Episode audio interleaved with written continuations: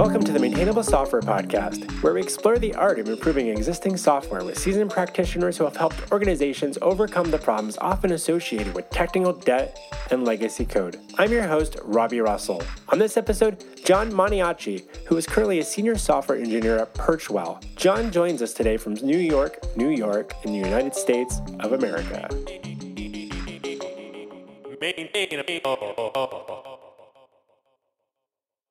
Jon Moniaci, we're so glad to have you join us on Maintainable. Welcome. Thanks. Thanks for having me. All right, Jon. So, as you reflect on your experience in our industry, what do you believe are a few common characteristics of, dare I say, well maintained software?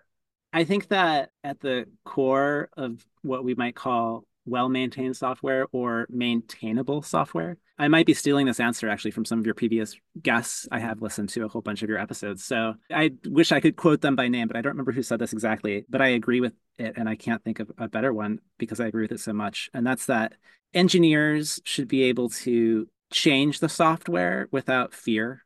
And really, that means fear of breaking something in production. And I think that you know based on some some jobs i've had in the past and thinking about those experiences when we've been afraid to make changes but you have to make changes of course right? Software is always evolving. It's always changing to meet the needs of users or clients or the business. When we've been afraid to make changes it can create a culture that i think makes us be defensive in our programming practices. And by that i mean we're actually writing kind of defensive code like always checking for nil or always maybe catching errors at a high level that we, we shouldn't be. And that can actually create more problems right? So you kind of start digging this hole sometimes. And I think that is the main characteristic that you can you can change it and things are going to be okay.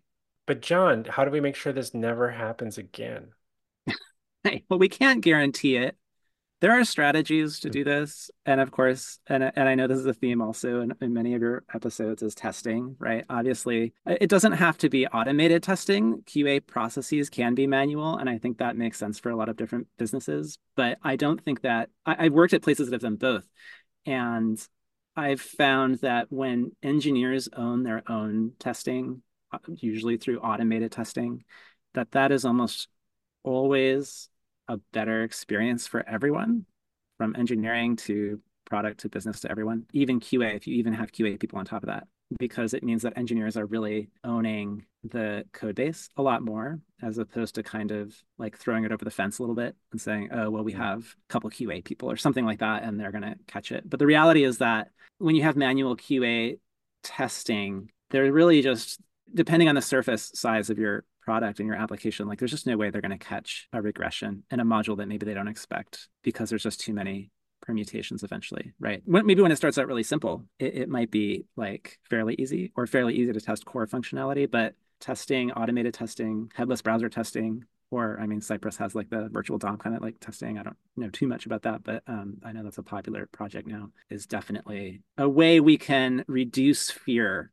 I think. I also think testing and writing code and testing it side by side makes us better programmers also not just because we're catching our own kind of mistakes as we write code but i think that when you are forced to test your own code programmatically you become a better programmer because writing code that's really hard to test in my experience anyway is mm. usually code that is very tightly coupled is hard to maintain usually in my experience so by writing the tests and being forced to write the tests, like we don't want to write complicated tests, right? But if you have a super complicated method or class or function, and you now have to stub and mock a bazillion things with uh, so many conditionals and you have to test every condition and inject the you know inject the state of how that condition is going to get met well that's a pain to test especially in you know in RSpec or these other tools we have and so i've definitely found myself writing code and saying I don't want to test this. This is awful, right? So, okay, how can we break it apart? We're, we we have to break this apart, or I don't want to have to stub and mock a web request here, or something like that. That needs to go in its own module. We're doing this too much, like in too many places. And so, I kind of think that having to write the tests means we're writing more maintainable code, not just because the tests exist, but because you had to write them in the first place.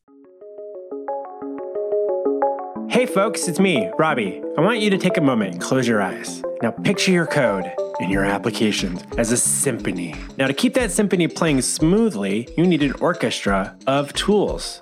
That's where our podcast sponsor, AppSignal, takes center stage. They combine the elegance of error tracking, the precision of performance monitoring, and the harmony of logging into one symphonic suite. Whether you're composing with Ruby, jamming with Elixir, orchestrating with Node.js, or harmonizing with Python, or maybe even a little bit of flourish of JavaScript, AppSignal's got the sheet music for you. And here's the crescendo. Plans start at just $23 US a month. That's gotta be music to your budget's ears. Plus, they're certified ISO 27001 and they dance the GDPR and HIPAA compliance beats. So don't miss a beat, my friends. Head on over to appsignal.com and tell them that your good friend Robby from Maintainable sent you. Now, open your eyes and let the symphony of smooth coding begin.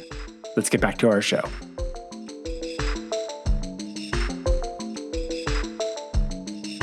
That's interesting. Do you, I don't know how often you've been able to be around in the early era of a software project where you can start to set up some of those, say, testing patterns in your application. Is it a safe assumption you joined projects and organizations where that hadn't been done super successfully and, and were able to come in and help make sense of that and overcome those? You mentioned like stubbing and mocking things out just to Right. get a request to work, you know, in the first place, let alone be able to test the small little change you're making.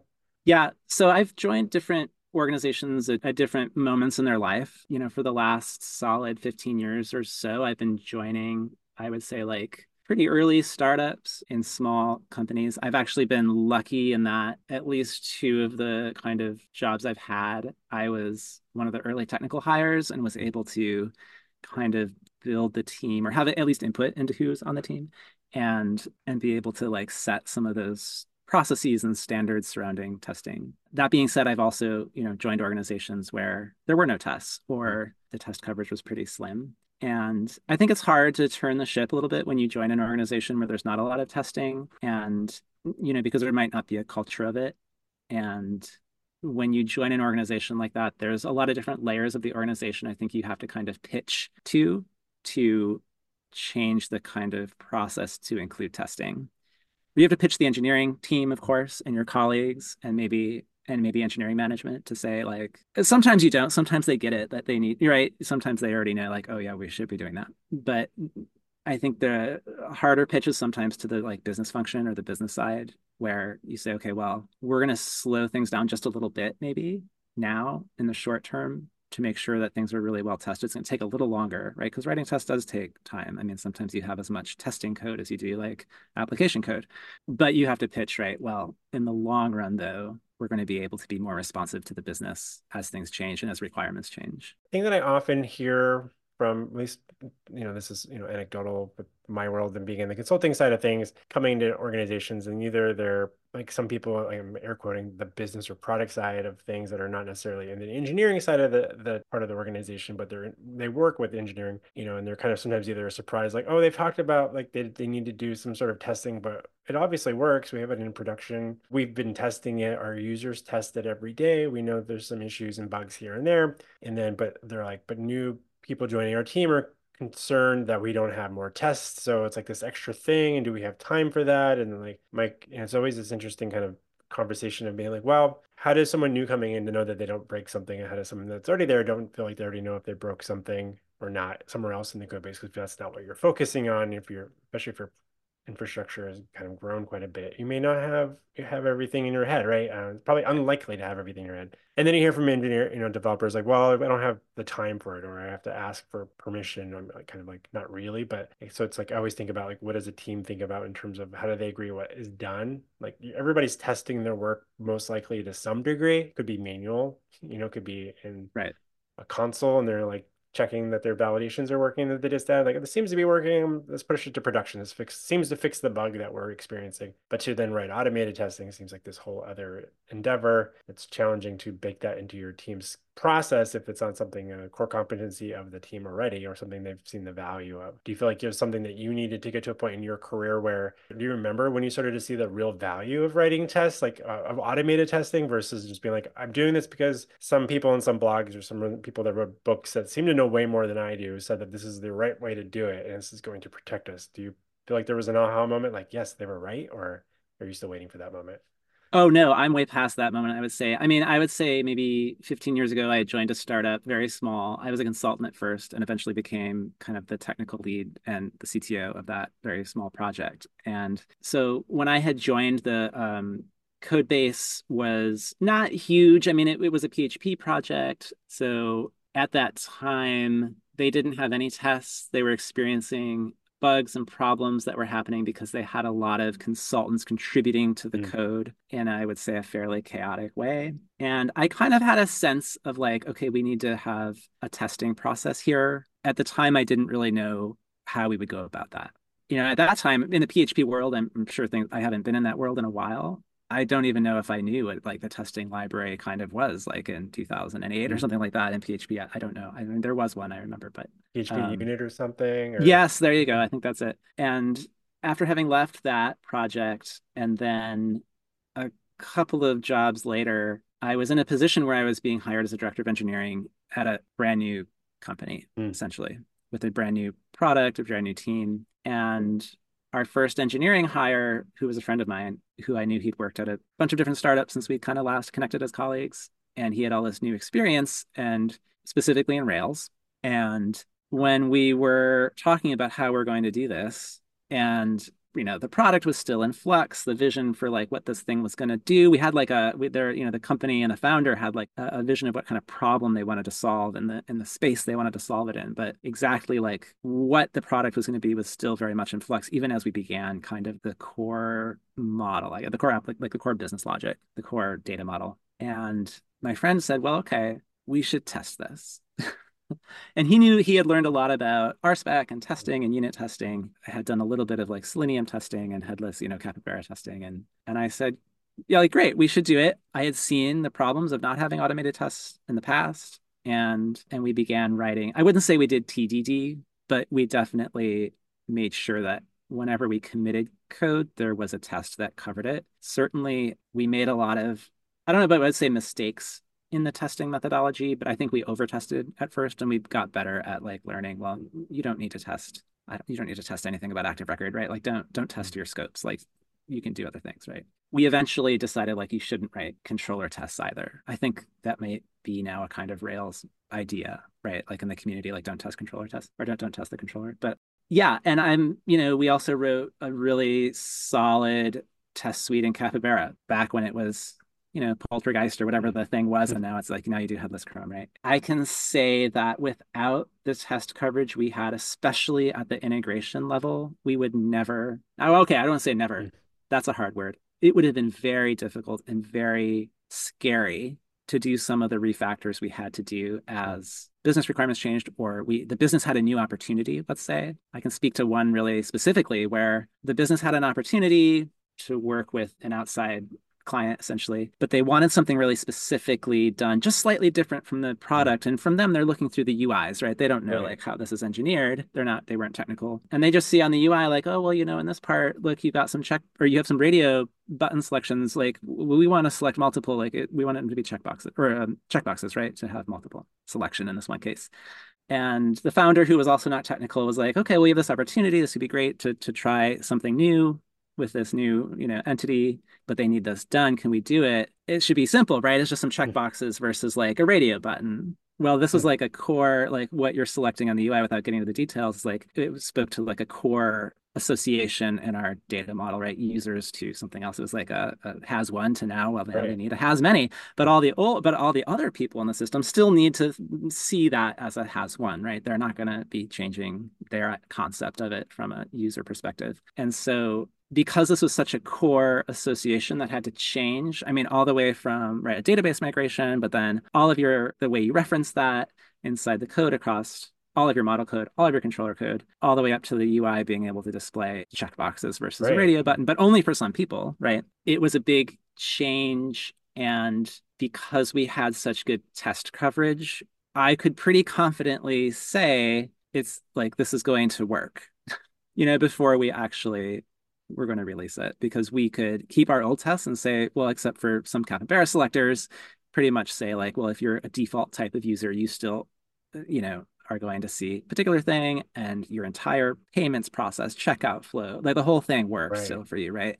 Whereas, you know, okay, well, now if your user has a particular state associated with it, you're now going to have has many. You can have a lot of these things, and it works in a very different way all the way through this this flow.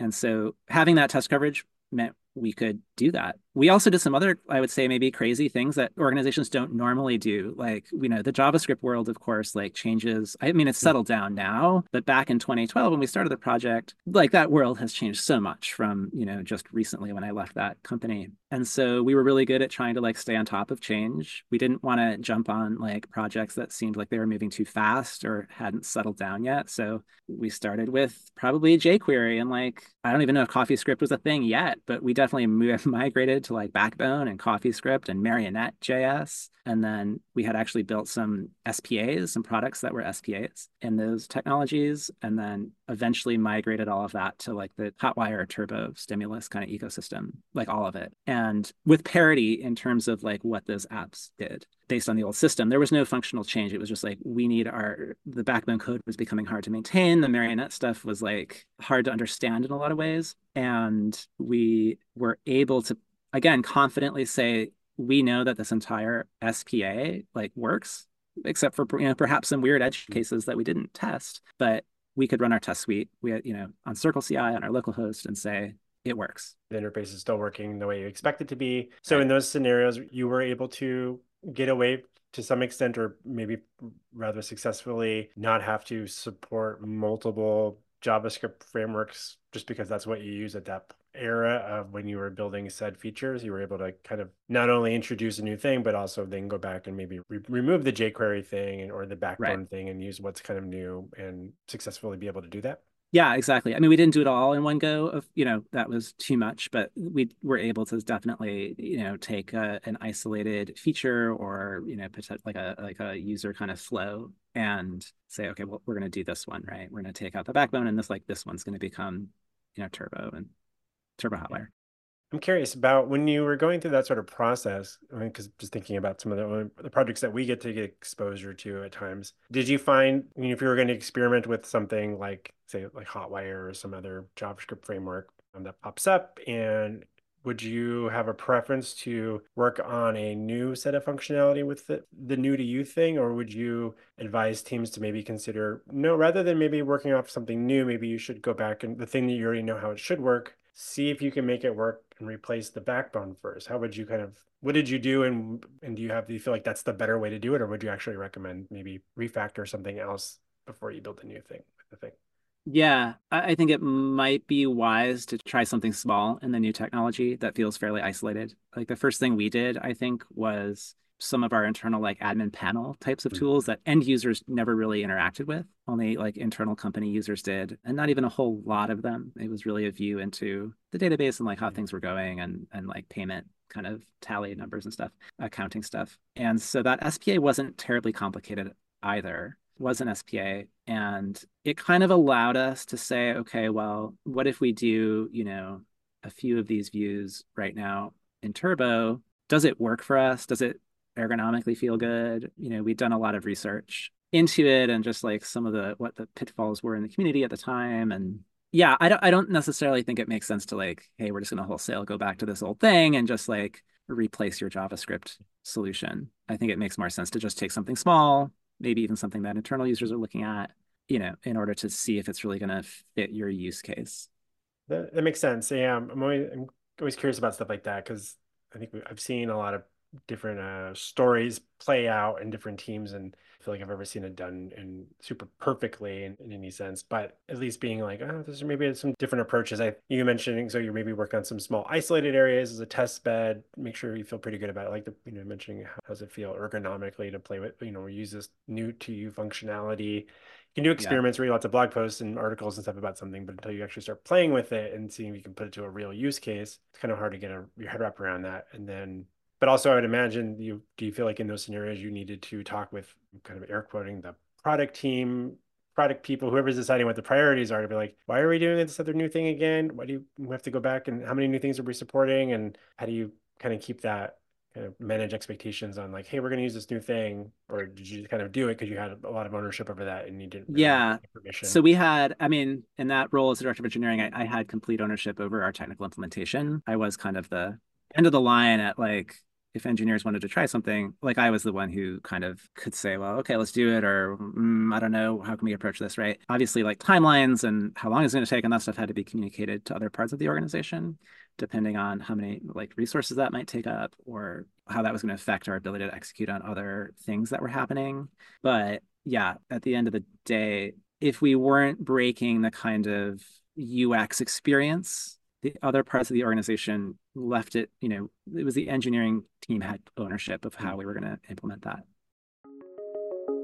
Hey, hey, it's me, Robby again. I just wanted to say again, thank you for listening to the podcast. But have you headed over to maintainable.fm in your browser and clicked on newsletter yet and subscribed to our newsletter?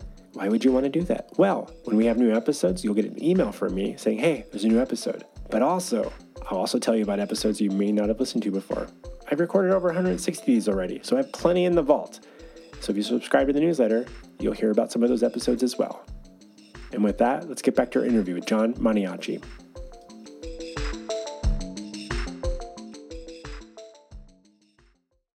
You know, one of the things I wanted to kind of dig into with you, and you'd already touched on the PHP project, but there was another interesting aspect of that project that I thought was interesting that you shared ahead of this conversation was that they had experimented with a interesting payment structure for their software developers. Oh, um, yes. I don't know, right? Sometimes you join, I don't know, especially when I was like younger and a little earlier in my career, I'd be like, oh, the project sounds cool. I'll just do it, right? I was like less concerned about maybe some of the business stuff. It was just kind of like, what am I going to learn here? And oh, I'm going to work in a space I'm interested in. And I don't know, I, I know PHP, sir. Let, let's do this. And so, you know, maybe now I would be well, I, I may, maybe I didn't know what the red flags were. Maybe now I pay more attention to red flags, perhaps maybe like joining a place. But yeah, back then they had the founders of this company were not technical and they had found their first kind of consultant, I guess, to help them stand up project and the product.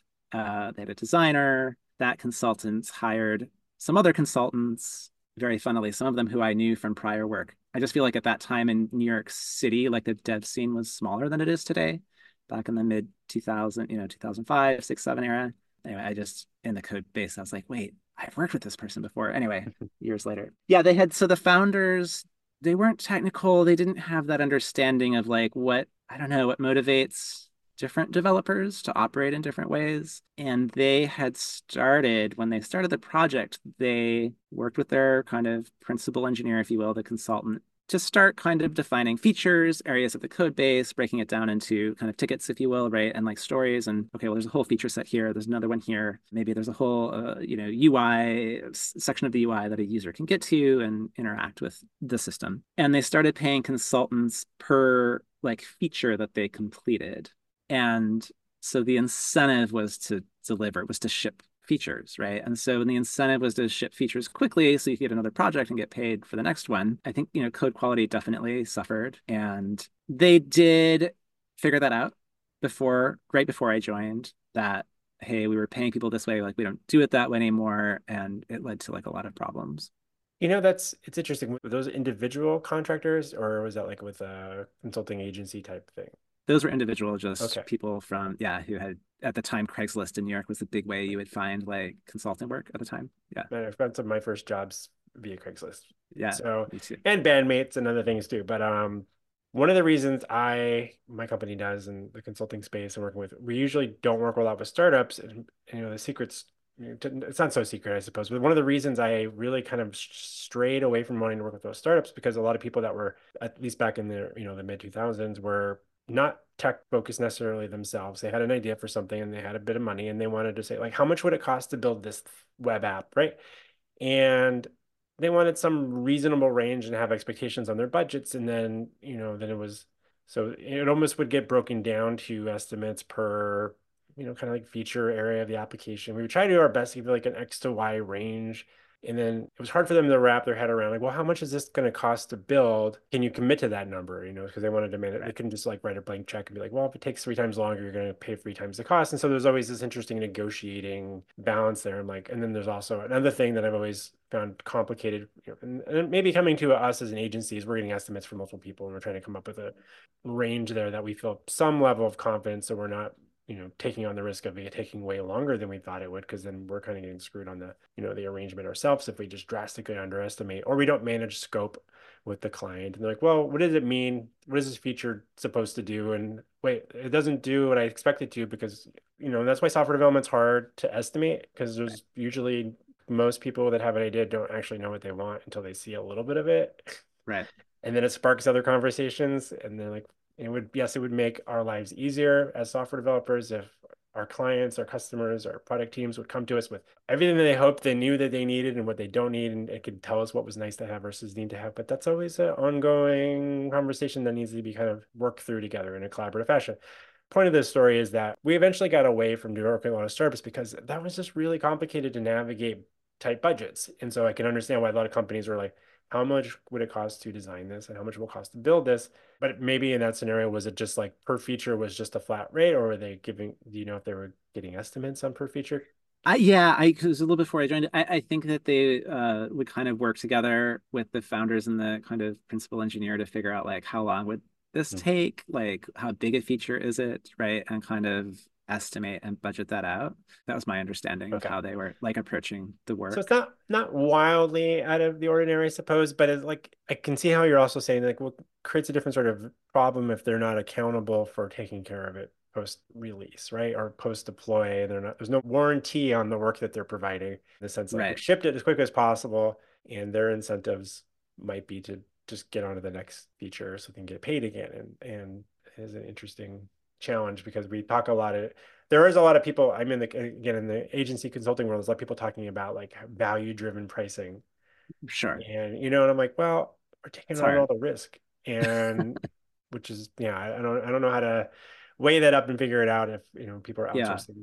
I think that's hard because I think that maybe as tech people, that idea of value driven pricing, you know, it's kind of a business concept that comes, I think, from the business world and mm-hmm. i even think this has to do with like how we as engineers negotiate salaries right? And like how do we decide when we're joining an organization how to do that? And you know if you read blog posts about that they always say well you have to know what your value is and like that's really hard right? Like when you're someone who writes code all day and isn't looking at like run rates and business numbers and ARR and all the other types of things that people on a finance side of a, a company might look at like it's difficult for us to do and i always find that advice at least for you know not in the consulting world maybe I, am not as familiar with that but just as someone who's joined many organizations and gone through like that process it's like a hard thing to put a number on. And then there's another thought I, I hear from developers sometimes where they're like oh it's really great that this you know this new feature or this new functionality or this new technology thing that we can take advantage of is going to allow me to write stuff quicker.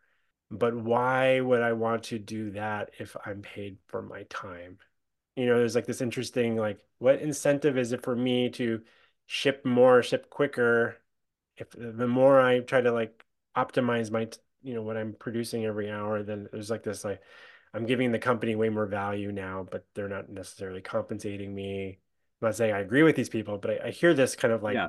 little this little thing like wow i can do things twice as fast but are you are you actually expecting me to deliver things two times as much but you're not going to pay me twice as much my take on that is again, I think different things motivate people differently. And someone who's really motivated in that, like, I don't know, comp- compensation way, kind of in the immediate term with money, yeah, I think would probably have those thoughts. I actually don't think I have those thoughts very often, at least not when I'm in like a full time role somewhere. Maybe I, I have done some consulting work in my history, and sometimes those projects sometimes they're an hourly kind of rate situation sometimes they're more like hey this is a really big project. We need like a, a budget for this whole thing which is which is different. But um yeah I, I don't know. Like someone who's working full-time somewhere i think if you're motivated just by the money aspect of it like maybe this isn't i don't know the business you should mm. be in. I mean not saying we don't get paid well right? Like technology tends to pay well. I'm not saying that. I'm just saying like if if that's really like your thought I would say not even if you work in technology, but like if you're sitting there thinking like, well, if I work faster, I should get paid more. I don't know. To hmm. me, it's like a misalignment of of like your passion or interest. Sure. that's yeah, that, that's fair. I and I also think that we as software engineers, we work closely with people that are in slightly different roles that like say like a designer who designs a logo and like like well, you're not necessarily getting compensated typically based off maybe if you're an employee somewhere based off of how long it takes you to design the logo you might be paying some sort of price range for a company or individual designer to design a logo for you and you're bringing in all their years of experience and it's not the so this is an interesting thing like i think we sometimes see ourselves as kind of very similar to that but then we're not necessarily designing like this artifact that can give you a quick objective or subjective combined response be like yes that's what we need. That's the logo. First or second draft was perfect we're done um, there's never going to be any bugs with this logo. That's not necessarily true, but you know, like it's just like this. It's a different sort of creative output, and you want to get compensated for your you know, kind of air quoting again your genius uh, you know, skill set. But as software engineers, we're also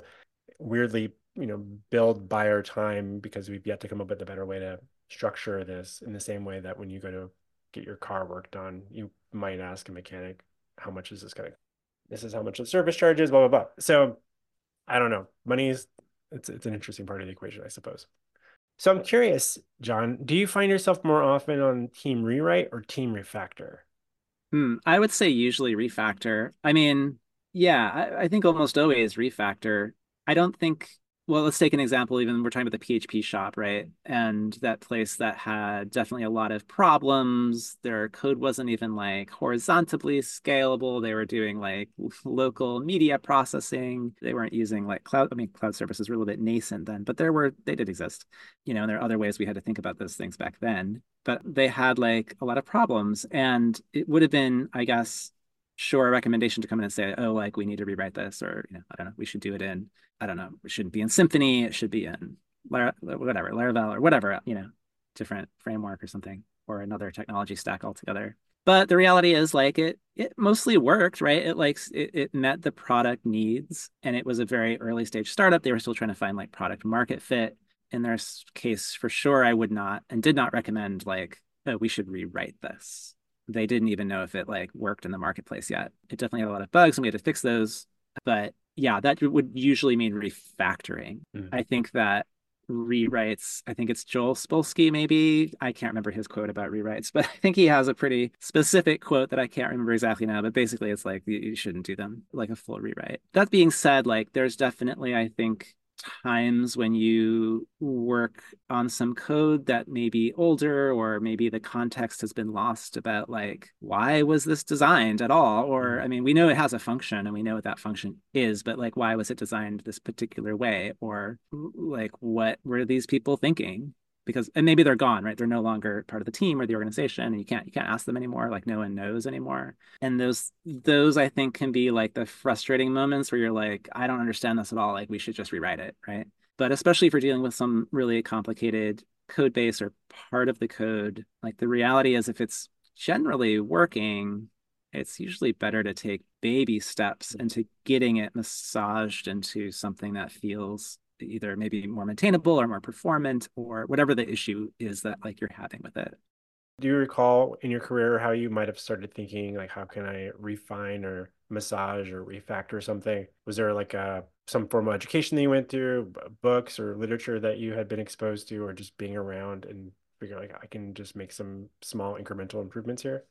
Yeah, you know, I, there's definitely books on refactoring that I like are on my list to read, and I just like have not found time for them yet. And you know, I, I feel like yeah, I, I don't have that reading done or learning done, but definitely a lot of times what I'll try to do is if there's a, a piece of code or a let's say a functional area of a code base, and I want to preface this by saying I've typically I always worked with monoliths I'm not mm. sure. I don't think I've worked at a place that had microservices. Maybe there's a service here and there, right, to do like some really specific thing, but maybe it's not like a core part of the product. And so, just in terms of the kind of when you're dealing with like a monolith and there's some specific part of it that is really tightly coupled to everything else but it's you got to change it or you need to refactor it in order to you know meet business requirements or you have some downtime and you want to try to just get it into like a more maintainable state. I'll often try to think about it like well what if that part were a microservice? Uh, not that we're going to break it out but like, what if this part was a microservice? What would that mean? What would we have to take out of it because it's too tightly coupled to our database, maybe, or our business model, or any other set of things, right? And then start to try,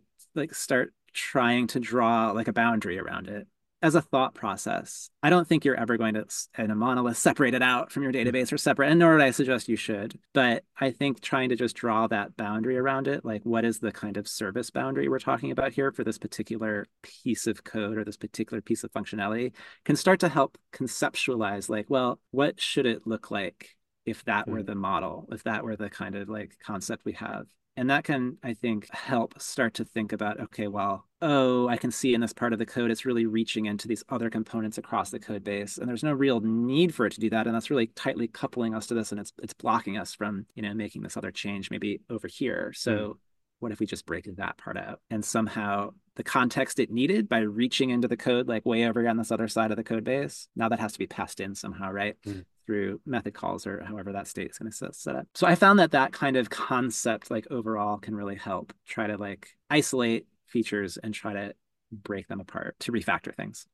For you, is that typically a more of a collaborative exercise, or maybe some more sometimes, or is that more of like a personal thing that you find that you just need to be in front of a whiteboard or notepad, or is that a visual thing? Like, what's that for like? me, I operate pretty visually. I love diagramming software. I love, I'm not like a UML expert or anything, but I do really like diagrams that show us process and I like process diagrams, but I also like diagrams that also show like modular components mm. and maybe diagramming a system that exists today, maybe even writing diagrams that have like, this is what it depends. These are its dependencies right now. Like this is what it's coupled to. If we can trace that out, sometimes mm. it's hard to trace out, right? But, and then saying, okay, well, are these really necessary? Like does it really need to be doing it this way? Can we break this one part out, this one dependency it has, instead of it reaching across the code base for it into it, can we inject it somehow? Or can we take whatever data shape it needs to understand this part of it in a way that allows us to kind of like decouple these things? That's so that if we change that like part of the code way over there, we don't have to worry anymore about causing regressions over here because it doesn't access it like directly anymore. It's just getting data in. There's like an interface now between them do you find that you have a like a pattern for when you would start to do that? Like is there like okay is it like a scenario where you're like an inflection point you're like i've just been beating i'm done trying to find workarounds. Is it like you can i think it's usually when you're yeah when maybe business requirements have changed or the product has changed and all of a sudden like this particular functionality needs to do something else right? And maybe an engineer went in there and kind of okay well we'll just change this method and add a bunch of stuff, right? That now hmm. like is now coupled to this other section. And that can work for a while. Oh, it's just one time, right? Oh, fine, no big deal, right? But then as like it accumulates at some point, at least if I'm now working on something and I'm I'm in that part of the code looking at it, I'm like, oh, okay, this is I don't I can't objectively say like, oh, that's the moment, but like there's some feeling of this is becoming difficult. Difficult to work on or difficult to or and or difficult to like reason about I think both. I think yeah, it's difficult to reason about, or maybe it's it's hard to trace the code. Like if I am working on on something and I can't easily trace the code, and this is a problem in Ruby for me in general. I mean, I'm I've been working in Ruby for 15 years. Like you know the way we can mix in stuff, but oh, you can use you know inheritance, but you can also use concerns, and I think sometimes those both of those concepts can be like abused a little bit, mm. and it becomes really hard to understand like wait a minute, where did this method come from? And now you have to like search the code base for it. And then you're not sure, oh, well, it came from a concern. Does anyone else use it? Because now it's not doing what I need it to do, you know? Sounds um, concerning. Yeah, exactly. So if things get hard to trace, that is also like a indicator to me that like, okay, this area of the code base should be, it, it should be considered when we have time to consider it for maybe a refactor. We'll be back with our interview with Jon in just a moment. Hi, it's me, Robby. I just wanted to take a quick moment to say thank you for making time to listen to the Maintainable Software Podcast. If you're finding these conversations valuable, please consider sharing a link amongst your peers and writing a review on Apple Podcast to help spread the word. Also, do you know some of the industry experts you can help Maintainable? Shoot me an email to Robby at maintainable.fm. And now let's get back to your interview with Jon Moniaci.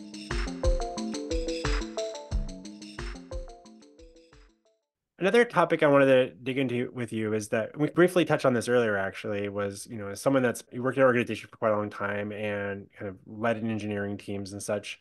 How do you balance? You, know, you were talking about the different, like say, JavaScript frameworks stuff like that. How do you how do you think about when it's appropriate to introduce new technology and say new frameworks and things like that, or maybe even new programming languages into the mix of what your team is responsible for long term? Because, for example, I speak with a lot of organizations who sometimes maybe give their engineers a lot of free rein to experiment with new things. But then a couple years later, a lot of those people may no longer be there, and now they're struggling to hire people that know those past other technology stacks and the ones that have you know that are being introduced at the moment and and there may be a smaller team now than they were maybe we're recording this mid-january 2024 and there's been layoffs pretty consistently in our industry for a little over a year now and so a lot of people listening might be working on a smaller team and like i'm responsible for lots of things across different things because we weren't able to the previous people stewards of this project weren't able to go back and they introduced this new technology and we have like five different things we need to maintain in parallel. How do you think about that? Like making sure that your developers feel like they have an opportunity to experiment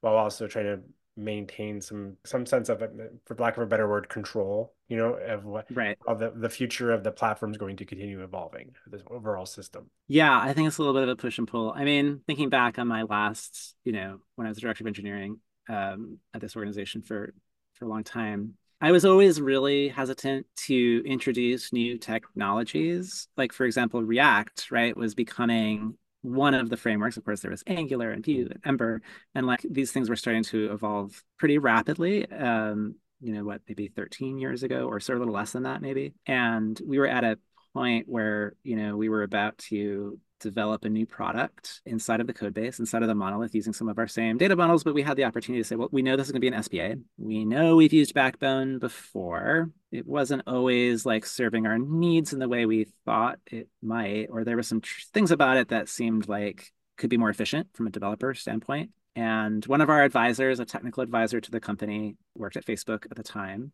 It was still called Facebook back then. And he was like, well, why don't you use React? Right. You know, that's what they're using there and uh, his project. And I'd already evaluated it at the time. And I said, look, like we're a small team and React is moving too fast right now. Right. Like I don't want to choose React now. This is probably circa 2014, 15. And in a couple of years, there's either going to be some major update that's going to be a breaking change or we're going to be kind of like stuck in a world that's going to be now hard to maintain. So I was always really reluctant to introduce new things. Instead of choosing React, React, we decided, okay, well, we're going to try to find a like a framework that uses Backbone, which we found Marionette at the time, which you know it has its own issues, but we already knew the technology and it felt stable, right? Like hmm. Backbone, mm. even at that time in I don't know 2015, like a, a, new version hadn't come out, and I think the maintainers had already said like this is it. We are not going to make a version of Backbone that will break anything at this point. It's just going to be any security or bug fixes at this point. And so as a small team, I felt like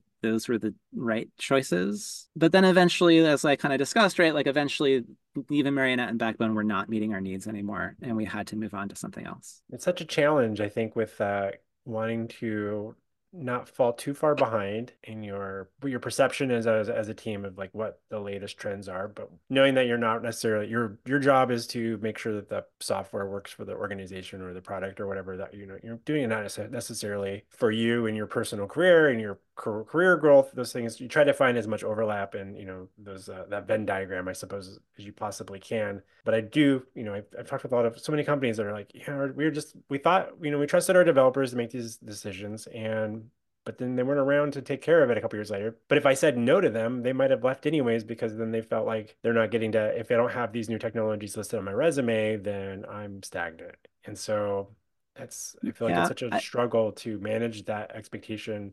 How how did you feel like you do you feel like you ever had that in your own career, thought about that, or have you just felt like that was just what you were noticing with other people? I think that, you know, for sure being right a little conservative about like technology choices when I was the director of engineering at that at that company. Yeah, even personally, right? Maybe I'd be like, oh, but I but I want to learn React, Mm. right? Like it's happening and I, and it seems like there's a kind of community coalescing around it in a pretty big way. So, I mean, I know that not everyone has time or the, the like bandwidth to have side projects and stuff like that, but I am someone who like, I don't know, I like always have some weird little tech side project I'm working on that I might not release to anybody. It's kind of just for me. And so when I wanted to learn React, yeah, I was like, okay, well, I always wanted to do this weird little like side project. And okay, I'm going to do it in React, not because it should be, but because I just want to learn it and understand like the ins and outs of that, right? I even like had the company pay for me to take like a two day React class in New York and, you know, just as we all got to evaluate it, right? Yeah. But uh, also uh, to, to learn it more even for myself. And so I would say, like, you know, if you're a developer at a company and, oh, you can't work with the latest, coolest technology, you know, there are other ways to get exposure to it if it's about resume building, Mm-hmm. right? I, I mean, I know it's an annoying reality of hiring and and like the hiring landscape, especially right now, I think, because there are a lot of developers on the market where I do think companies are particularly right now are like filtering on like the technology you have like you can evidence on your resume, which I think is unfortunate because I Mhm. think that's a little bit like, hey, we're we're engineers, right? We are going to figure Yeah. out the technology you use, right? It doesn't matter that oh, you used Rails for 10 years or Python, right? Like you're going to figure it out. It's a fair thing to say that, and and it's fascinating because I, for what for better or for worse, I've decided that Ruby and Rails would be my the thing I would focus on, and I run a consultancy where that's the thing that we primarily focus on because companies come to us because they have that very specific technology in place and they need help with that very specific thing. And I'm like, I go deep into it, right? And so, but then I'm like, well, my environment's a lot different than if you're like at a product company, maybe have a couple different technology stacks in parallel. And and so it's an interesting thing when we're recruiting, it's hard for me to navigate that balance. I'm like, well, they have experience in other technologies, but are they going to be okay if they're going to go deep into this thing? Do they want to go deep into this particular tech stack? Because that's what we're offering. Because I could say we work on any technology and then we don't stand out in any sense from a marketing, you know, so it's an interesting thing where I'm like, how do you, Yeah. how can you, you manage that? And then there's like another thing it's a weird thing, but I think going back 15, 20 years ago, I think to some degree our identities as software programmers kind of was a little bit based off of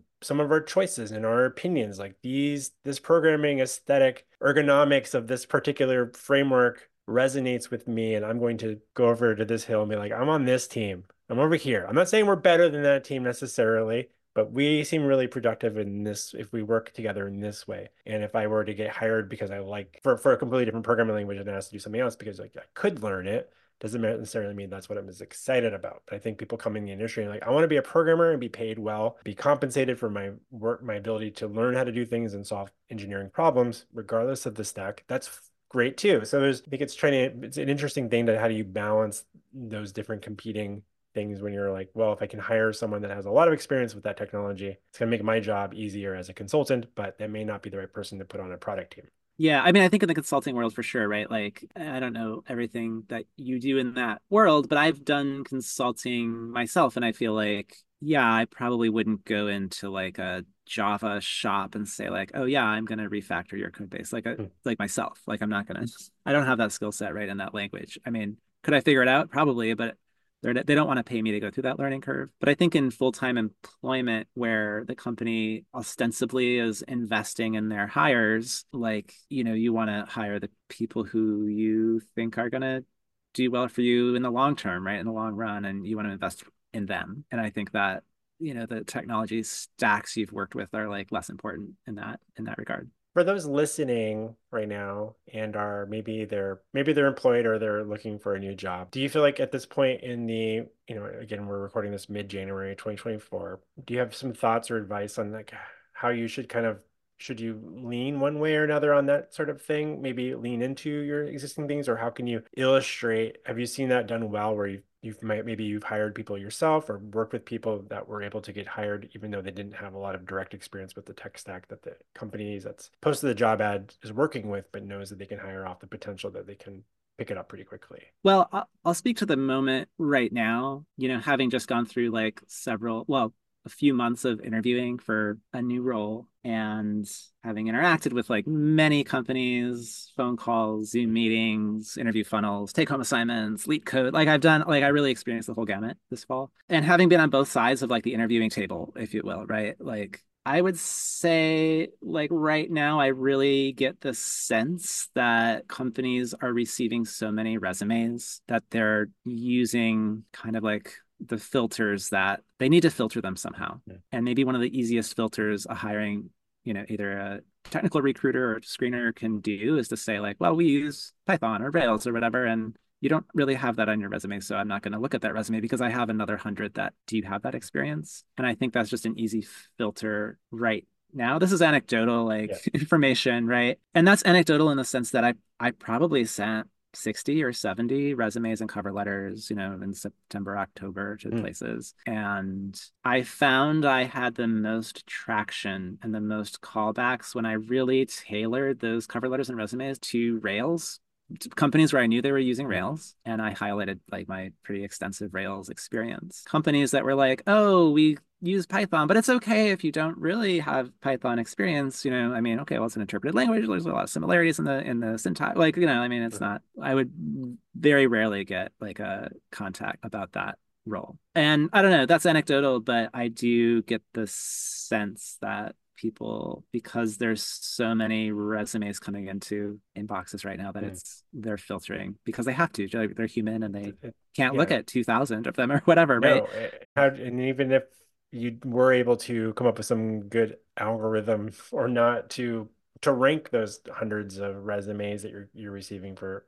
thousands of job applicants just be, by the fact that there are people that do know that particular tech stack, they're going to probably have a slight leaning towards that to be like, well, it's one, a few little less things we're going to need to help ramp them up with, right? It's hard to show that crossover thing. So I get that it's it's an interesting because two years ago I feel like it was the complete op. You know, everybody was trying to like think about like who are we getting to work with? We're let's talk about soft skills and you know and and like who's going to be part of our team and now it, kind of an ebb and flow thing, I suppose. But yeah definitely I feel like, you know, you receive fewer DMs, right, in LinkedIn or something mm-hmm. from recruiters or other companies. I feel like there's you can kind of at least I can kind of trace the like tech right. landscape when when you get the no. different types of messages.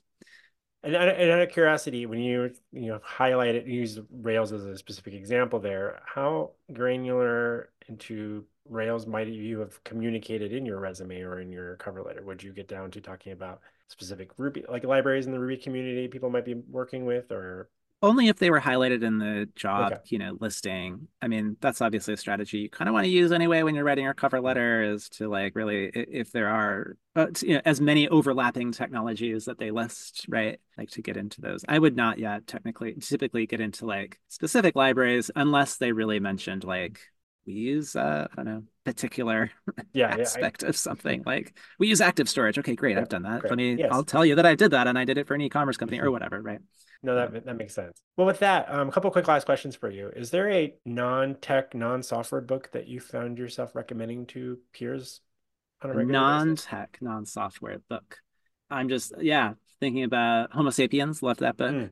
Non-tech, non-software book and the way he traces just different aspects of being human and what that means for civilization and us, I guess. I thought that was really fascinating. Nice. I'll um, include a link to that in the show notes for our listeners. I also another one I'll say is it's called oh I have to look it up. I think it's called the the End of Everything by Katie Mack. I may be wrong on the title now, but Katie Mack is definitely the author, and she's an astrophysicist, and she's talking about the like I think there's four or five theories about how the universe will end, and it's it's very fascinating. I think she does a really good job of laying those very difficult concepts for people who aren't astrophysicists to mm-hmm. kind of understand. Nice. So I'll definitely look that up as well and include that for people in the show notes. Where can people do you blog or anything like that on? I don't blog. I am a little bit of a social media hermit as well. I gave up social media several years ago and haven't looked back. So people will say like, "Hey, what's your DM me on Instagram?" And I'm like, I can't really do that. um, you'll have to text me or email me. All right, sounds good. Well, um, I'll maybe I'll post a link to your uh, LinkedIn or something for people if they want. Yeah, to, I do have LinkedIn to, to, to find you one way or another. But with that, Jon, thank you so much for stopping by to talk shop with us. Yeah, thanks for having me.